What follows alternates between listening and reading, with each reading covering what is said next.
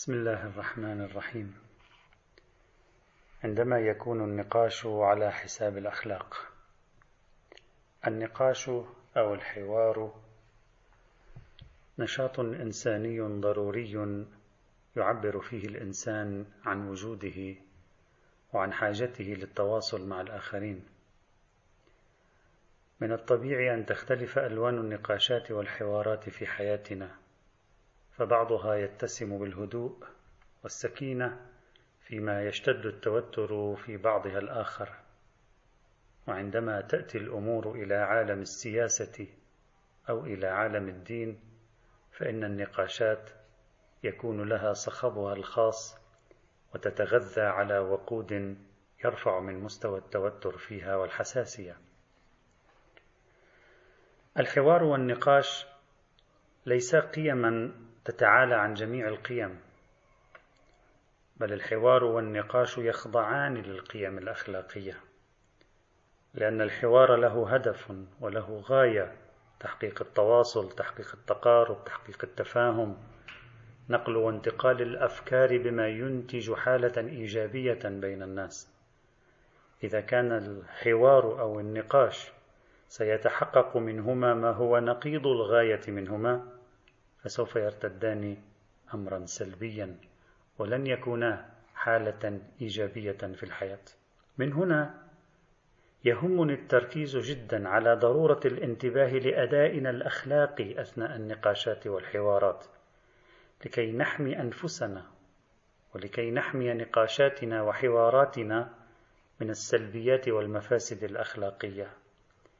كثير من الناس يهتم بأن يناقش ويثبت قناعة ما لغيره ويرى ذلك وظيفة أخلاقية أو وطنية أو دينية إيمانية أو ما شابه ذلك.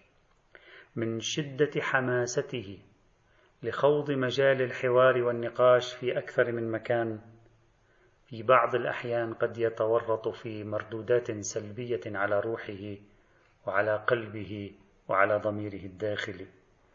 لماذا؟ لأن بعض حواراتنا مليء بحالات التشظي.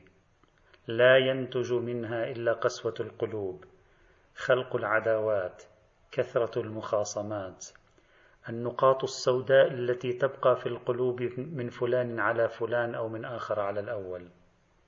لأننا لا نعرف إدارة النقاش والحوار. هل من الضروري أن أناقش وأدخل حوارا يقسي قلبي؟ لا. هل من الضروري أن أدخل في حوار وأنا أعرف أن نتائج هذا الحوار خصومات ومنازعات وتفرق الإخوة وما شابه ذلك؟ لا ليس من الضروري دائما. ربما تكون هناك حالة استثنائية ما إلا أن الاستثناء يظل هو الاستثناء. القاعدة هو أن أحمي قلبي عندما أقوم بأداء واجب معين. أن أحمي روحي وأخلاقي وضميري ووجداني عندما أقوم بأداء ما أعتبره صالحا أو ضروريا. لا يمكن للأداء الصالح أن يرتد سلبا على قلبي. لن يكون أداء صالحا. مع الأسف الشديد الحوارات التي تقع بين الأديان بين المذاهب داخل المذهب الواحد بين التيارات الفكرية وبين التيارات السياسية يمكن لوسائل التواصل الاجتماعي وللشبكة العنكبوتية أن ترشدنا إلى حجم الانهيار الأخلاقي الذي وصلنا. شيء لا يصدق. لا أتكلم الآن عن ضرورة تحسين حواراتنا بل أتكلم عن ضرورة الانتباه لعدم الدخول في حوارات أنسى أنها سوف تترك آثارا سلبية علي سأصبح إنسانا متوترا متشنجا غاضبا منفعلا. أحقد على الآخرين أعيش دائما تصفية الحسابات.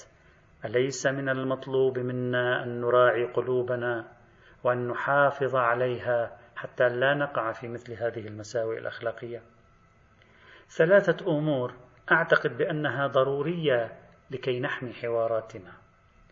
تقوية حاسة السمع أن نستمع جيدا أن نجيد الاستماع لا فقط أن نجيد الكلام. ثانيا تقبل اختلاف الرأي.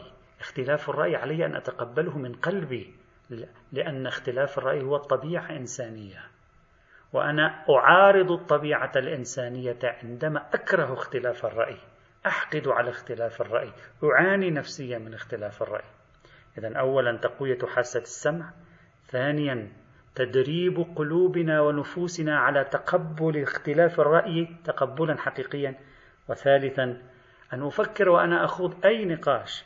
أفكر بأنني أؤدي وظيفة دينية وأخلاقية وإنسانية. إذا استجاب الطرف الآخر فأهلا وسهلا. وإن لم يستجب فلا ينبغي علي أن أنفعل ولا ينبغي علي أن أقلق لأن المفروض أنني قمت بواجبي والمفروض أنه معذور وهو حر بينه وبين ربه ربه أعلم بحاله مني ومن غيري. حماية أنفسنا وأخلاقنا من الحوارات الموتورة التي نعيش هو أيضا ضرورة أخلاقية. والحمد لله رب العالمين.